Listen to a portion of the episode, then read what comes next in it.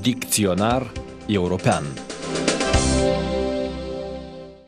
Cum o arată statisticile, o medie de 40% dintre tinerii moldoveni, cu procente variind puțin între bărbați și femei sau între mediul rural și cel urban, unde procentul e mai ridicat, circa 40% din tineri declară că se pregătesc ca în următorii trei ani să locuiască cu părinții. Nu e o mirare, cum o arată graficele și statistica, că cei mai mulți tineri care locuiesc cu părinții se întâlnesc în Croația, Italia, Grecia și Spania, peste 80%, dar și în Europa de Est. În realitate, nici în Occident nu există un singur tip de familie.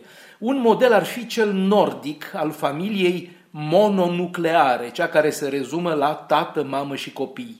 Antropologul și sociologul francez Emmanuel Todd promovează teoria că avansul Occidentului în istoria modernă se datorează importanței acestei familii mononucleare responsabile, care se rezumă la tată, mamă și copii. Emanuel Todd afirmă că protestantismul s-a extins în nord tocmai datorită acestei familii mononucleare.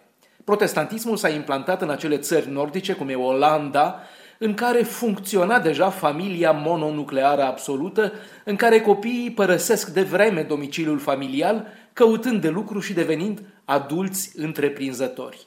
Celelalte trei tipuri de familii ale lui Emmanuel Todd sunt familia egalitară, prezentă în Franța, Spania și nordul Italiei, familia arboriferă, reprezentată în țările germanice, cu excepția amintită a Olandei și a Scandinavilor, și familia comunitară la mediteraneeni și la ortodoxi est-europeni și balcanici care fac copii mulți.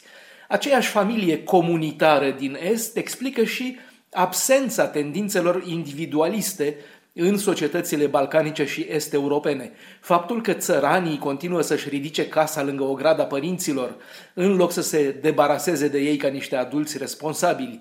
Faptul că în Italia există fenomenul de masă al acelor bambocioni, bebeluși adulți, bebelei, adulți de peste 30 de ani care continuă să locuiască cu părinții, în vreme ce în Olanda părinții își dau literalmente afară din casă odraslele în momentul în care devin adulți. De aceeași natură e și faptul că în România și Moldova generații de părinți și-au lăsat copiii să fie crescuți de bunici, sub pretextul facil al lipsei de timp. Cu atâtea tabieturi balcanice, nu putem spune că românii sunt poporul cel mai ocupat din lume și cu toate astea, convenția socială e că bunicii trebuie să locuiască împreună cu proaspăt căsătoriții pentru a le crește copiii, deseori într-un climat socioafectiv sufocant.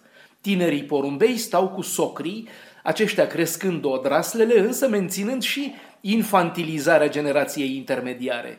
Se adaugă la asta faptul că familia tradițională în România și Moldova este nu mononucleară, ci a devenit chiar monoparentală, unul din părinți fiind plecat la muncă în străinătate.